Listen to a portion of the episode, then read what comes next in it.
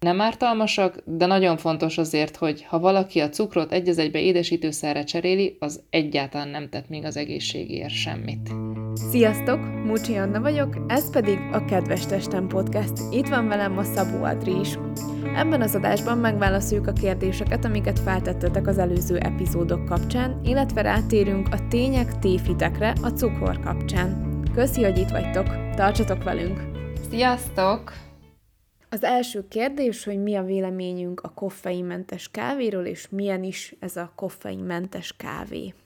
Ugye a koffeinmentesség az úgy történik, hogy amikor a kávé szemet leszüretelik, ezt még a Nespresso-s múltunkból tudom ám, akkor a kávét áztatják vízbe, mert nagyon fontos, hogy a koffein az egy vízoldékony vegyület, tehát amikor adott mennyiségű koffein, tehát több vízzel főzöl át, tehát lesz egy ízre híg kávéd, akkor igazából egy jó magas koffein tartalmú löttyöd lesz, és a nagyon intenzív ízű, erős olasz ristretto, ami ugye még kevesebb vízzel van lefőzve, mint maga az espresso, akkor az íze nagyon intenzív, de a koffein tartalma annak borzasztóan alacsony. De hogy visszatérjek a témára, szóval a koffeinmentes kávét vízzel kimossák belőle a koffeint, és utána kapja meg a kávészem a pörkölést, ezért lesz a koffeinmentes kávénak is jó íze, de nem lesz sose 0 mg koffein benne, ez csak egy nagyon alacsony koffein tartalmú kávé lesz. Hát ezt kb. úgy képzeljétek el, hogy mondjuk egy, egy normál eszpresszóban van 80 mg, akkor ebben lesz olyan kettő kötőjel 6. Szóval igazából sose lesz 0%-osan koffeinmentes, ez mondjuk tök jó lehet azoknak, és itt elérkeztünk a második kérdéshez, akik mondjuk magas vérnyomással küzdenek, viszont nagyon szeretik a kávé ízét. És akkor a második kérdés az az volt, hogy okozhat-e a kávéfogyasztás magas vérnyomást, illetve hogy a magas vérnyomás betegek ihatnak-e kávét. Az ugye igaz, hogy a kávé emeli a vérnyomást, viszont azért a magas vérnyomásnak sokkal több más rizikófaktora van, mint a kávéfogyasztás. Ilyen például a dohányzás, alkoholfogyasztás, az érelmeszesedés, koleszterinben gazdag étrend, a stresszes életmód, ezek mind-mind sokkal jobb hajlamosítanak magas vérnyomásra, mint a kávézás. Természetesen, hogyha valaki magas vérnyomásos, akkor nem érdemes túl sok kávét innia egy nap, szóval ennek nyilván akkor csökkenteni kell a kávé mennyiségét. A kávé mennyiségének csökkentése nem zárja ki a rendes gyógyszeres terápiát. Szóval, hogy ezek nem csereszabatos dolgok, inkább egymást kiegészítik. Igen, de az fontos, hogy a kávé teljesen eltérő mértékben növeli az emberek vérnyomását, tehát önmagában csak a kávé elhagyása véletlen sem lesz a magas vérnyomás csökkentésének életmód tényezői közül a kulcs. Ez egy apróság, de azért érdemes megnézni, ha van otthon vérnyomás mérő. Nem mondom, hogy magánkísérletezzen az ember, de azért a saját adataink azért a szakirodalmat néha felül tudják írni, szóval nem feltétlen kell lemondani az összes kávéról teljesen. Szerintem ennyi volt az összes kávés kérdés egyébként, amit még így kérdeztetek tőlünk. Most áttérünk majd a tények tévhitekre. Itt is érkezett egy pár jó kis gondolat. Melyikeket választottad ki, Adria, amikről ma beszéljünk? Kifejezetten olyan kérdés, ami Instagramon keresztül érkezett, hogy az volt az egyik, hogy csoki rossz, és hogy csak a csirke, brokkoli, rizs kombináció az igazán jó és egészséges. Hát ahogy kimondtam, már eluntam az életemet, annyira unalmas ez a hármas kombó, ez a szintelen rizs, a szintelen csirkével és a pépesre szétfűzött brokkoli, vagy esetleg jó esetben valaki roppanósra hagyja. Szóval, hogy a csokoládé nem rossz. Van Instagramon egy fiatal hölgy, aki kakaó nagykövetként található meg, és nagyon sokat posztol a jó minőségű csokoládéról és a csokoládé tele van olyan vegyületekkel, ami kifejezetten a daganat preventív étkezésben fontos szerepet kapnak, tehát hogy a csokoládé nem is rossz. Eleve nincs is olyan, hogy jó meg rossz, mert ha már címkézünk egy adott ételt, akkor már igazából rontunk az egész helyzeten, mert szintén Instagramról mélyült el a kapcsolatunk talán, Asiama Evelinnel, aki az intuitív étkezéssel foglalkozik. Az egészséges ételnél még egészségesebb az, hogyha az étellel való kapcsolatunk van egészséges helyzetben, tehát hogy azzal, ha azt mondjuk egy hamburgerre, hogy az rossz, és mégis megesszük, akkor lelkileg tök sokat ártunk magunknak, és az étkezés az nem csak tápanyagbevitel, hanem annál sokkal több, és hogyha van egy ilyen vonatkozása egyes ételeknek, hogy rosszak, akkor amikor azokat elfogyasztjuk, akkor azzal lehet, hogy kifejezetten ártunk magunknak, nem fiziológiásan, hanem emocionálisan. Nyilván a csokoládé meg az édességfogyasztás, ez, ez is egy spektrum. Kis mennyiségben tök jó, de hogyha nekem a fő táplálék bevitelem az a csokoládé lenne, akkor ugyanott tartok, hogy nem vittem be proteint, meg zöldséget.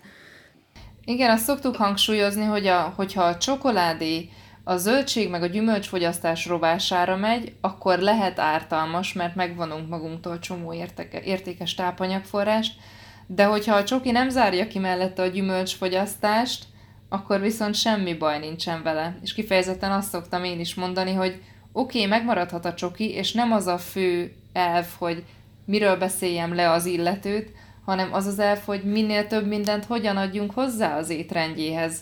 Tehát a csokit én meghagyom, hanem ha látom, hogy amúgy néha szokott 10 óra izni, akkor oda tegyem be néha gyümölcsöt is a csoki mellé. Nézzük a következőt. Ettem egy pizzát, most többet kell mozognom. Én pizzát ettem ja. tegnap. De nem azért kell többet mozognom, mert tegnap pizzát ettem, szóval vannak ezek a voltak ezek a dolgozatok gimiben, tudod, ez az igaz-igaz, nincs összefüggés. Igen, a relációanalízis. Igaz, igaz, nincs összefüggés. Ha tiszteled a testedet, akkor igenis elmész mozogni, mert nem tudod addig tisztelni a saját testedet, amíg nem adod meg azt, amire szüksége van. És a mozgásra szüksége van. És persze mozogni kell azért, hogy egészségesek legyünk, de én szépen kérek mindenkit, hogy azért mozogjon, mert örömforrás, örömmel csinálja. Nem azért kell mozogni, hogy alacsony legyen a koleszterin szintünk, és fogyjunk egy kilót, vagy megtartsuk az ideális testtömegünket, vagy, vagy kiposztoljuk Instagramra, vagy nem tudom. Szóval, hogy nem azért, hanem azért, mert jó érzés. Persze, ha az kell először motivációként, hogy egészségesebb legyek, akkor induljunk el, de addig ne álljatok meg a megfelelő sport keresésében, amíg nem tapasztaljátok meg az örömforrást, és ez bármi lehet. Ez lenne az egésznek a kulcsa, és persze egy nagyon jó hozadéka lesz az, hogy az embernek működnek az izmai, stimulálja az immunrendszerét, és csökken a koleszterin szint, a vérkeringés serkentésére is zseniális, szóval, hogy ez persze egy következmény, de a cél sose az legyen, hogy a laborom szebb legyen majd a három hónapos ellenőrzésnél. Ha már itt a csoki meg gyümölcs kapcsolatáról volt szó, akkor a gyümölcs hízlal zsírmájat okoz. Jaj, hát remélem mindenki tudja, hogy ez nem igaz. Úgy van általában ezek a gyagyás tévhitek ezek úgy keletkeznek, hogy van valami tudományos kutatás, annak van egy eredménye, és olyan emberek értelmezik, akik mondjuk elvégeztek egy három hónapos, nem tudom milyen funkcionális táplálkozás vagy táplálkozási tanácsadó képzés, nem volt előtte élettan, meg kórélettan, meg biokémia tantárgyuk, és akkor ezért nem tanulták meg a kritikus takirodalom értelmezést, ezért, amikor látnak egy olyat, hogy gyümölcscukorra letették a kísérleti egereket, és azoknak zsírmája lett, akkor ebből levonják azt a következtetést, hogy azért az ember ne egyen gyümölcsöt. Csak hogy azért az in vitro, tehát a laborban elvégzett Petri csészében baktériumot etetnek cukorra, vagy nem tudom milyen kis mikrolényt, vagy sejteket, vagy daganatsejtet összekevernek cukorral,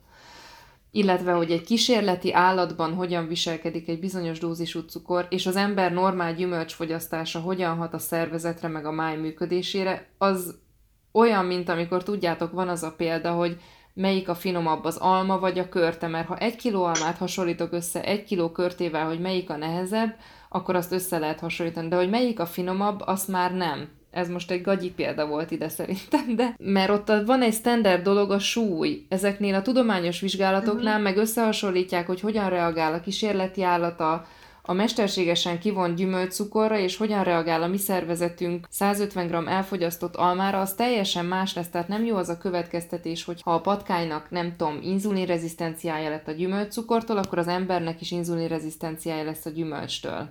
És akkor itt az a nagyon fontos, hogy nem csak az alany az eltérő, hanem ezekben a kísérletekben nagyon sokszor a mesterséges cukrot vizsgálják, és azt nem lehet vonatkoztatni egy normál gyümölcsfogyasztásra, ahol a gyümölcscukor a gyümölcs sejtbe zárva van, teljesen máshogy szívódik fel, ott van mellette számtalan rost, meg egyéb fitovegyület, és a gyümölcs az nem csak fruktóz. Tehát önmagában egy egészséges gyümölcs fogyasztás az sosem fog zsírmájat okozni, meg az fog elhízást okozni a gyümölcsben, amit a napi energiabevitelünkön fölül beviszünk. Tehát ugye az az energia raktározódik zsírként, amit feleslegesen viszünk be. Ha utólag sózunk meg egy ételt, az miért rosszabb, mint hogyha belefőzném a levesbe? Ez a következő kérdés. Hát az a baj, hogyha után sózok, hogy túlzott lesz a, túl magas lesz a nátriumbevitelem, ami növelheti a vérnyomásomat, és hosszú távon tudom én, szívérendszeri problémákat okozhat, de hogyha én nem sóztam meg a levest, és után sózom, akkor azzal nincsen baj. Az a baj, hogyha már belekerült a normál mennyiségű só a levesbe, amivel már ehető és finom, és én még pluszba teszek rá. Tehát a probléma a többlet sóval van, nem pedig azzal, ahogy ö, beleteszem a levesbe. Teljesen mindegy, hogy a sót belefőzöm, vagy utólag teszem bele. Képzeld el, hogy annyira sok helyen jártam a nyáron, és ez egy annyira érdekes dietetikai tapasztalat volt, hogy bárhol voltam, mindenhol elrökönyödtek, elszörnyűködtek azon, hogy mennyi zöldséget eszem, hogy amikor én vagyok a felelős azért, hogy a 30, vagy a 15 ember, vagy a három ember, vagy mi hárman a nyaraláson, hogy mennyi zöldséget együnk, és hogy én miért szabok ennyi zöldséget ennyi emberre egy étkezésre. És így megdöbbentően kevés zöldséget, gyümölcsöt esznek az emberek, elképesztő, pedig most ez így furán veheti ki magát, de igen jól edukált barátaim, meg barátnőim vannak, tehát, hogy olyan közegben mozgok, akik mind egyetemet végzett, normális családban nőtt fel, senki nem rossz anyagi körülmények között van, tehát alapvetően elérhető számukra mind az egészség, mind az információ. És mégis döbbenetesen kevés a zöldséggyümölcs, amit mondjuk egy sós reggelihez elfogyasztanánk, és rendszeresen megsózzák a gyümölcsöket, és ugye pont azért nagyon jó a, a zöldség, mert hogy például nátrium-kálium tartalom szempontjából egy nagyon ideális összetétel van bennük és hogyha ezt pluszt utánsózzuk, annak lehet káros hatása, hogyha nagy mennyiségben ezt így csináljuk. Például magamon szoktam érezni, hogy ha egy-két napig kevesebb zöldséget, gyümölcsöt eszem, akkor úgy kívánom, és jól esik. Hát ez nagyon király, de ezt tudod miért van, vagy miért is lehet? Vastagbélben lévő mikroorganizmusok, tehát az ott élő baktériumok, vírusok, gombák, azok időről időre van olyan, amelyik két óránként elpusztul, újra termelődik. Tehát ezért fontos, hogy ne egyszer együnk jól, vagy hogy ó, az anyám megtett mindent egy éves koromig jól táplált, azóta akkor ki van pipálva, minden rendben van a bélflórán. Azzal, amit eszünk, az elképesztő módon befolyásolja a bélflóránkat. És ha te rendszeresen beteszel egy csomó zöldséget, gyümölcsöt a bélésedbe, akkor azok a típusú baktériumok kerülnek túlsúlyba, és akkor, amikor te nem eteted meg azokat a jól feltáplált bacikat, zöldséggel, gyümölcsel, akkor hiányozni fog nekik. Ezért szoktam mondani, hogy ha valaki szeretné megváltoztatni az ízlésvilágát, akkor próbáljon meg úgy kb. kiszűkölni két hetet, és akkor megváltozik úgy a bélflóra, hogy utána ösztönösen a boltban több zöldséget és gyümölcsöt fog vásárolni, mint csokit és chipset, mert hogy befolyásolható és nagyon erős az összeköttetés a bélflóránk és az agyunk között, de számtalan vizsgálat foglalkozik már ezzel, tehát ez egy nagyon felkapott és trendi téma, és egyébként egy csodálatos dolog, de hogy ez azért is lehet, hogy te neked hiányzik, amikor nem eszel már néhány napig zöldséget, gyümölcsöt. És amúgy szerencsére nekem is szokott ilyen lenni, és nagyon jó érzés még ezekhez a bélbaktériumokhoz én itt külföldön találkozom nagyon sokszor azzal a jelenséggel, hogy nem akarnak antibiotikumot szedni a betegek, mert hogy majd hasmenésük lesz, meg kinyírja a bélflórát, Szóval olyan nehéz megértetni a betegekkel, hogy azért kell szedni az antibiotikumot, mert mondjuk az orr melléküregekben van egy olyan kórokozó, aminek nem ott van a helye, és azt onnan ki kell írtani. Erre viszont egyetlen lehetőség lesz az antibiotikum. Nyilván ez az antibiotikum valószínűleg foghatni a bélflóra egyes elemeire is, de léteznek már probiotikumok, létezik a kefír, amit nem az antibiotikummal egy időben, hanem egy köztes időpontban el lehet fogyasztani, vagy be lehet venni, és ezzel tudunk segíteni a bélflóránknak. De alapvetően az nem megoldás, hogy megvárom, hogy majd elmúlik magától, mert egy, egy baktérium, ami ott van egy olyan helyen, ahol nem kéne lennie, az magától nem fog onnan elmenni. Jaj, ez egy borzasztóan kényes téma, mert ugye vannak kifejezetten olyan betegségek, amiknek a kezelésére az lenne a procedúra, hogy antibiotikum és utána probiotikum, gondolok itt most egy kontaminált vékony bélszindrómára, viszont vannak olyanok, akik azt gondolják, hogy csak azzal, hogy a jótékony baktériumok kerülnek túlsúlyba és antibiotikum helyett probiotikummal támadjuk meg a problémát, már az is megoldhatja az egészet. Ez full specifikus, és kell ismerni az orvosnak a teljes kortörténetet, és nem mindegy, hogy egy 20 éves betegről van szó, vagy egy 40 évesről, hogy előtte mikor szedett antibiotikumot, tehát ez egy nagyon sok tényezős, de ez egy számomra is elképesztően összetett és lenyűgöző dolog. Na igen, de hogy az antibiotikum nem ürül ki mindegyik azonnal a szervezetből, szóval az nagyon fontos, hogyha valaki antibiotikum kúrát csinált, akkor utána egy jófajta probiotikumot szedjen, és ne egy hétig, amíg eszébe jut, aztán elfelejtkezik róla, hanem ezeket azért egy jó pár hónapig érdemes tuningolni, illetve utána is az étkezésre nagyon odafigyelni. És akkor, ha figyelünk az étkezésünkre, meg már előtte is jó volt, akkor nem fog tönkretenni egy antibiotikum kúra az égvilágon semmit, úgyhogy amikor az orvos azt mondja, hogy kell, akkor olyankor tényleg be kell szedni. Szóval, hogy az rohadtul nem vicc, és egy csodálatos találmány az antibiotikum, ha nem lenne, borzalmas fájdalmak között szenvednénk. Pont ma volt egy kisfiú betegem, középfül gyulladással, felírta a házi orvosa az eper ízű antibiotikumot, és hát ő nem szedte, mert nem ízlik. Hogyha nem ízlik neki, akkor már nem is kell. Persze nekem nincsen gyerekem, ezt hangsúlyoznám, de azért az, hogy nem ízlik, az pusztán nem kontraindikáció. Anna, te néztél trónok harcát? Néztem. Na, akkor szeretném mondani, hogy az éj sötét és tele van iszonyattal. az ilyenekre csak ezt tudom mondani. De már a Mary Poppinsban is benne volt, hogy a spoonful of sugar and the medicine goes down, hogy egy kis kanál cukor, és már le is csúszik az orvosság. Látod? Mert az is finom volt, szóval meg kell keresni a módját, hogy finom legyen. Na jó, ez egészen más már, amikor a gyerek nem eszi meg az orvosságot, szóval, hogy ez tényleg, mivel nincsen gyerekünk, ezért nem tudjuk, hogy majd mi is milyen feladatokkal fogunk szembeállni akkor, úgyhogy igen, azért jó ezt így kidumálni magunkból, hogy néha milyen butaságokkal találkozunk. Na, de pont azért vagyunk itt, hogy okosabbak legyünk. Következő. A barna cukor vagy a méz az egészségesebb, illetve mérege az édesítőszer. Hát körülbelül ilyen 1940 óta az édesítőszerek világa az borzasztóan kutatott, amikor cukorhiány volt a világháborúban, akkor olyan vizsgálatokat csináltak, amikor még nem kellett ilyen transzparensnek lenni, tehát csomó ilyen módszert eldugdostak, csak kibökték az eredményt, és akkor ott is kiderült, hogy a kísérleti állatokat olyan mennyiségű édesítőszerre letettek, most már nem tudom, hogy ez a ciklamát volt-e, vagy, vagy melyik, most így hirtelen az ugrik be, de hogy olyan mennyiségű adtak neki, mint hogyha egy ember 240 liternyi kólát inna meg, ami ilyen édesítőszerrel van édesítve, és hát ilyen mennyiségben azért bármi tud káros hatást eredményezni, még a paradicsomlé is. Az aszpartámra kifejezetten azt mondják, hogy egy borzalmas méreg, holott az aszpartám egy fajta aminosav, mert ugye van a, vannak az eszenciális aminosavak, amiket a szervezet nem tud előállítani, hanem kizárólag az étkezésünkkel tudjuk biztosítani a szervezetünknek, ezért fontos ezeket bevinni, ezek eszenciálisak, nélkülözhetetlenek.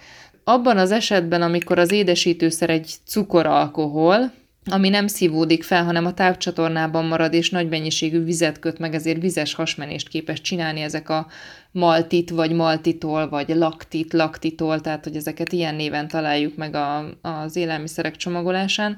Na, ezek okozhatnak puffadást. Az, hogy önmagában mennyire befolyásolja a, a bélflórát, a, azzal kapcsolatos kutatások elég ellentmondásosak, nem tudom. Az eritrit az nem szokott senkinél problémát okozni felszívódás nélkül, ürül annak is a legnagyobb része. Én nem vagyok édesítőszer ellenes, bár kifejezetten édesítőszer párti sem vagyok, bár hozzátenném, hogy én leszoktam róla az elmúlt időszakban, mert nekem is azért a dietetikusok magukon nagyon sok mindent kikísérleteznek, és nekem is volt édesítőszeres időszakom. Most már inkább próbálom felfedezni az ételek eredeti ízét, vagy gyümölcsel édesíteni, de már egy jó ideje a cukortól sem félek egyáltalán. Ha kismama szeretne édesítőszert használni várandóság során, ott azért fontosabb az elővigyázatosság, mert azért a kismamákat sokkal kevésbé vizsgálták édesítőszerekkel kapcsolatban, és megvannak bizonyos édesítőszerek, amik átjutnak a placentán, de Az fontos még tudni, hogy ezek a mesterséges édesítőszerek olyan sokszorosan van olyan, ami 400-szor édesebb, mint a cukor, olyan minimális mennyiséget használunk belőle, illetve onnantól kezdve, hogy forgalomba hozhatók engedélyezett édesítőszerek, ezeknek a biztonságos beviteli mennyisége, ez olyan hülye biztosra van kiszámolva, hogyha egy ember 50 éven keresztül minden nap fogyasztja azt a mennyiséget, akkor sem lesz semmilyen káros következménye, de azt az adott biztonságos mennyiséget még elosztják egy jó nagy számmal, hogy tényleg semmi rizikó ne legyen az ajánlásban. Nem ártalmasak, de nagyon fontos azért, hogy ha valaki a cukrot egy egybe édesítőszerre cseréli, az egyáltalán nem tett még az egészségért semmit. Hát szerintem bátran lehet néha használni egy kicsit cukrot, de amit meg nem muszáj, azt meg ne édesítsük, mert például az apkásában nagyon sokan tesznek datolja őrleményt, de hát miért kellene feltétlen édesíteni az appehelynek? Van egy tök jó természetes édessége. Tegyünk bele valamennyi idénygyümölcsöt, tegyünk bele fűszert, és akkor legyen fahéjíze, vagy kardamomíze, vagy birsalma. Itt van a pulton, alig várom, hogy barátnőm jöjjön, és reggelire megfűzhessem neki birsalmával az apkását. Olyan finom édes lesz, hogy nem kell édes édesíteni. Ha meg süteményt szeretnénk csinálni, akkor meg nyugodtan lehet használni cukrot. Semmi baj nincsen vele, répából készítik, cukorrépából egy tök természetes anyag, nincsen, nem fog semmi problémát okozni, de lehet használni nyugodtan a datója örleményt, nagyon jó, vannak benne plusz értékes ilyen növényi hatóanyagok, persze, tehát emiatt is szeretik, de ha valaki nem édesítette eddig mindenét, csak néha a sütit cukorral, ehelyett most folyamatosan datolja cukrot használ, vagy datolja örleményt, akkor lehet, hogy összességében több kalóriát visz be. Tehát, hogy ezt jó lenne mindenkinek így egyéniben segíteni, hogy mit, mikor használjon. De nyugodtan lehet néha mézet használni, fontos, hogy a mézben is ugyanannyi szénhidrát van, mint a cukorban, szóval egy az egybe a méz sem lesz megoldás, pláne cukorbetegek ne használjanak cukor helyett mézet. És fontos, hogy a barna cukor sem lesz jobb, mint a sima cukor, meg a nátszukor, mert azok is ugyanúgy finomított szénhidrátok, meg malátával vannak ízesítve, amitől persze nagyon finomak lesznek, de élettanilag ugyanaz. És hát most jöhet a kedvenc kérdésem, hogy a fahéj és a kardamom a cukorbetegség kezelésében. A fahéj és a kurkuma? A kurkuma az atya úristen, ne keverjük össze. Jaj, bocsánat, ne De figyelj, lesz még olyan idő, amikor a kardamom lesz az Isten, úgyhogy előre is megválaszolhatjuk. Erről elmesélem a kedvenc sztorimat. Ez egy olyan ügyeletben történt, amikor egész éjszaka jöttek folyamatosan a betegek, és egy percet se aludtunk, és amikor felhívtak fél nyolckor, hogy jött egy beteg, magas a cukra, menjek, nézzem meg. Akkor bementem, kérdeztem a nénit, hogy van-e cukorbetegsége, mondta, hogy van. Mondom, jó, és milyen gyógyszereket tetszik rá szedni. Hát ő alternatív gyógymódot alkalmaz. Mondom, jó, és akkor mi az az alternatív gyógymód? Hát ő fahéjat és egy síp gyógygombát használ. Mondom neki, hogy jó, ez szuper, akkor én is szeretnék ajánlani egy alternatív gyógyszert. Jaj, köszönöm szépen, doktornő, inzulin. Nagyon szuper. Lufinak is tetszik, itt ugat a háttérben. Inzulin, tökéletes. Ez egy éhgyomri vércukor volt ráadásul, mert reggel jött a beteg, és ott hat alatt kell lennie, és hát neki volt egy 26-os, szóval gondoltam, hogy ez, ez nem biztos, hogy egy jó kombináció lesz itt a fahéjjal. Fahéjjal iszom egyébként a kávémat. Azóta mindig, amikor az ügyeletben raktam rá a fahéjat a, a kávémra, mindig kérdezték a nővérek, hogy mi van, doktornő, cukorbeteg vagy? Ha valaki cukorbeteg, diétát kell tartani, diabetológiai osztályon csináltam a hatodéves gyakorlatomat, nagyon szuper volt, nagyon szerettem, és ott voltak előadások, hogy miből lehet főzni, miből mennyit, mi mennyi szénhidrát, és hogyha megvan adva, hogy milyen gyógyszert kell szedni, legyen az egy tabletta, legyen az inzulin, akkor azt használni kell. És ne a, a kontroll előtt a folyosón ülve töltsük ki az inzulin naplót a szemem láttára, hanem, hanem otthon töltögessük, mert ez nem az én érdekem, hogy a beteg jól legyen, ez az ő érdeke. Ha én ott a szívem, lelkem belerakom, akkor próbáljunk együtt dolgozni, és alapvetően tehát az sem megoldás, hogy valaki beveszi mondjuk a merkformint, de nem tart diétát, mert a merkformin az nem azt jelenti, hogy akkor utána megehetem a, nem tudom, három rút kolbászt a két kiló kenyérrel. Szóval, hogy ez, ez megint egymással összefüggő dolog. Igen, ez lenne a nagyon-nagyon fontos, hogy persze használni kell az adott gyógyszert, meg az inzulint, Emellé utána nyugodtan lehet használni a fahéjat, meg a kurkumát, meg a nem tudom milyen gombát, mert hogy ezek lehetnek nagyon jó kiegészítők, illetve a hitnél nagyobb ereje semminek nincsen gyakorlatilag. Tehát, hogyha ő abban nagyon hisz, akkor fogja segíteni a terápiát, de ezek nem mehetnek soha annak a rovására, hogy ő odafigyel az egészséges életmódjára, meg mozog, eleget alszik, meg kezeli a stressz, tehát hogy nem fogja önmagában a fahéj kapszula megoldani, meg a fahéjas tea, meg a kurkuma kapszula, meg a kurkumát kever a jogkurtjába, de hogy ezeknek lehet minimális szerepük, meg vannak ezekben is nagyon aktív hatóanyagok, tehát véletlen se ezek ellen beszélek. De hát a cukorbetegség a sokkal összetettebb ennél, és erre időt kell szánni, és akkor az ember megtapasztalja, hogy ez egy nagyon jó dolog, és én annyira szeretem, amikor a kórházba Na, de a cukorbeteg mellé leülök, és hosszan megbeszéljük, és utána visszakérdezem a beteget, hogy szóval akkor mire kell odafigyelni, Ja, hát akkor végül is ez nem is olyan bonyolult. Mondom, és mi az, amire nem kell figyelni? Hát tök jó, csomó mindent lehet szabadon enni. És ez olyan jó élmény, és tök jó lenne, hogyha ezt az emberek látnák, hogy nem egy adott kapszulát kell megkeresni, vagy a szomszédasszonytól meghallani, hogy melyik gyógynövény kombináció a legjobb. Jaj, szerintem amúgy így ezek a tények, tévhitekkel kapcsolatban tök jól átbeszéltük, ami így a cukor köré kapcsolódik. Még egy valamit idehoznék cukorral kapcsolatba, és utána a többi tévhit lehetne a következő adás. Mit szólsz? Jó, jó, persze. Szóval, hogy még egy, ami ilyen kifejezetten ilyen cukoranyagcsere, meg cukorbetegséghez kapcsolódik, a krumpli és édes krumpli. Batáta és a hagyományos burgonya. Hát igazából ugyanaz a kettő, nem? Hát igazából tök ugyanaz a kettő. Volt olyan, hogy a piacon bogaráztam a dolgokat, és akkor az eladó hölgy rám szólt, hogy vegyen édes burgonyát nyugodtan. Mondom, mm, köszönöm, most nem kérek. De hát nagyon finom. Mondom, tudom. Azt mondja, de hát cukorbetegek is fogyaszthatják. Na, ott szépen leraktam a kosaramat, akkor itt most megállnék egy percre, és elmondanám, hogy kérem szépen, hogy ezt nem mondja a vásárlóknak, mert nincs így. De, de így van, neki szokták mondani. Mondom, igen, én kérem, hogy ön meg ne szokja mondani, mert nincs úgy. Gyakorlatilag teljesen ugyanannyi benne a szénhidrát, és onnantól kezdve, hogy édesburgonyából vagy krumpliból csinálok krumplipürét, tehát vizes oldatba kerül a krumplinak a szénhidrát tartalma, teljesen mindegy, hogy melyiket fogyasztom. Persze béta-karotin van benne pluszba, kicsit más az ásványanyag összetétele, de gyakorlatilag szénhidrát felszívódás szempontjából teljesen ugyanaz. Utolsó utáni kérdés. Este hat után nem szabad enni, és a szénhidrát tiltólistás. Ja, igen, hát ez a te kedvenced. Szénhidrátmentesen enni. Magyarázd már hogy ez hogy van? Szénhidrátmentesen lehet létezni, doktorné? Nem lehet, mert a sejteknek cukor kell. És a szénhidrát lebomlik cukor molekulákra. Képzeljétek el, hogy egy hatalmas cukorlánc van, és az a hatalmas cukorlánc aprókra lebomlik, és azt fölveszik a sejtek. Szóval kell a sejteknek a cukor. Hát ez ilyen egyszerű. Én ö, egyszer azzal tudtam meggyőzni egy sportolót, amikor eljött hozzám, hogy szeretne izmosabb lenni, és mondta, hogy de szénhidrátmentes diétát tart.